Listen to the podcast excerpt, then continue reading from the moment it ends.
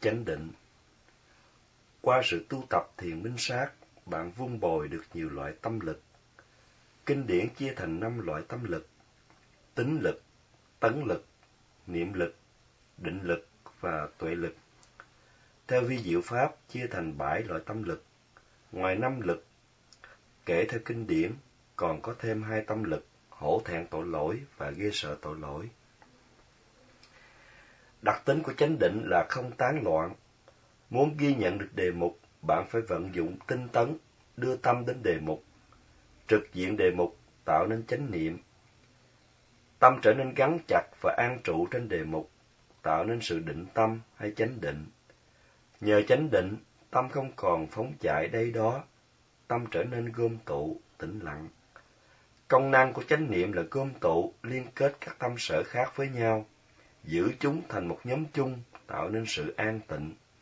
Biểu hiện của chánh định là sự an tịnh. Chánh định khắc phục được hối hận bất an, tâm trở nên tĩnh lặng. Một phút định tâm là một phút tĩnh lặng, một phút tĩnh lặng là một phút tâm vắng bóng năm chướng ngại, như ái dục, sân hận, giả dự buồn ngủ, hối hận bất an và hoài nghi.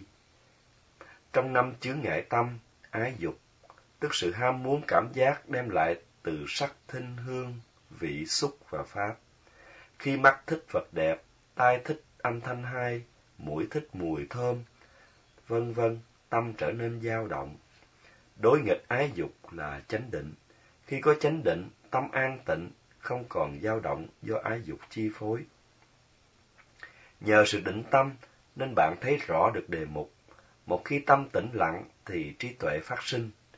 Do tâm an trú tĩnh lặng, trong lúc quan sát sự phòng xẹp, bạn không còn thấy hình tướng, dáng vẻ tục đế của bụng. Trái lại, bạn chỉ thấy đặc tính chân đế của vật chất, thể hiện qua sự căng, giãn, cứng, mềm, nóng, lạnh, vân vân. Sự định tâm làm trí tuệ phát sinh, giúp bạn hiểu rõ bản chất thực sự của đề mục. Trước đây khi có được vật đẹp, tiếng hay, mùi thơm, vị ngon, hay sự xúc chạm vừa lòng, bạn cảm thấy hạnh phúc. Đây là loại hạnh phúc ngũ dục. Bây giờ có trí tuệ, bạn buông bỏ hạnh phúc ngũ dục. Hạnh phúc ngũ dục vốn vốn không trong sạch, bất thiện, thô tháo, nóng bỏng, được đại đa số ham thích, nhưng đối với bạn không còn ham thích nữa. Một khi có chánh niệm, chánh định và trí tuệ, thấy rõ bản chất của sự vật, bạn buông bỏ hạnh phúc ngũ dục. Bạn có loại hạnh phúc khước từ. Ở các tuệ giác trước, bạn chưa có sự buông bỏ hoàn toàn, nhưng đến tuệ sinh diệt, bạn tự động buông bỏ khi chứng nghiệm được hạnh phúc phi ngũ dục, là loại hạnh phúc tạo nên do sự do tâm an tịnh, tĩnh lặng, không dao động bởi phiền não. Một loại hạnh phúc vượt trội rất nhiều lần so với hạnh phúc ngũ dục. Do tâm không bị dao động bởi phiền não, tâm trở nên an tịnh, tâm có được sự bình an tạm thời. Trước đây bạn nghĩ rằng có được Phật tốt, bạn đời hay bè bạn là hạnh phúc. Bây giờ đến giai đoạn này, bạn không còn nghĩ như thế. Bạn thấy rằng loại hạnh phúc do phật tốt, bạn đời, bè bạn mới là loại hạnh phúc hiểm nguy. Trong khi đó, hạnh phúc giáo pháp, loại hạnh phúc từ chính tâm mình mới là loại hạnh phúc an toàn. So sánh hạnh phúc ngũ dục và hạnh phúc giáo pháp, bạn thấy vui thích với loại hạnh phúc giáo pháp. Hiểu được giá trị hạnh phúc giáo pháp, bạn không muốn đánh mất, bạn muốn có nhiều hơn nữa. Trong quá trình tu tập, bạn tuần tự có sự hiểu biết về danh sắc, nhân quả, vô thường, khổ và vô ngã. Khi có được các sự hiểu biết này, bạn bắt đầu biết được hương vị pháp bảo. Do xa lánh ngũ dục, bạn có thân ẩn cư.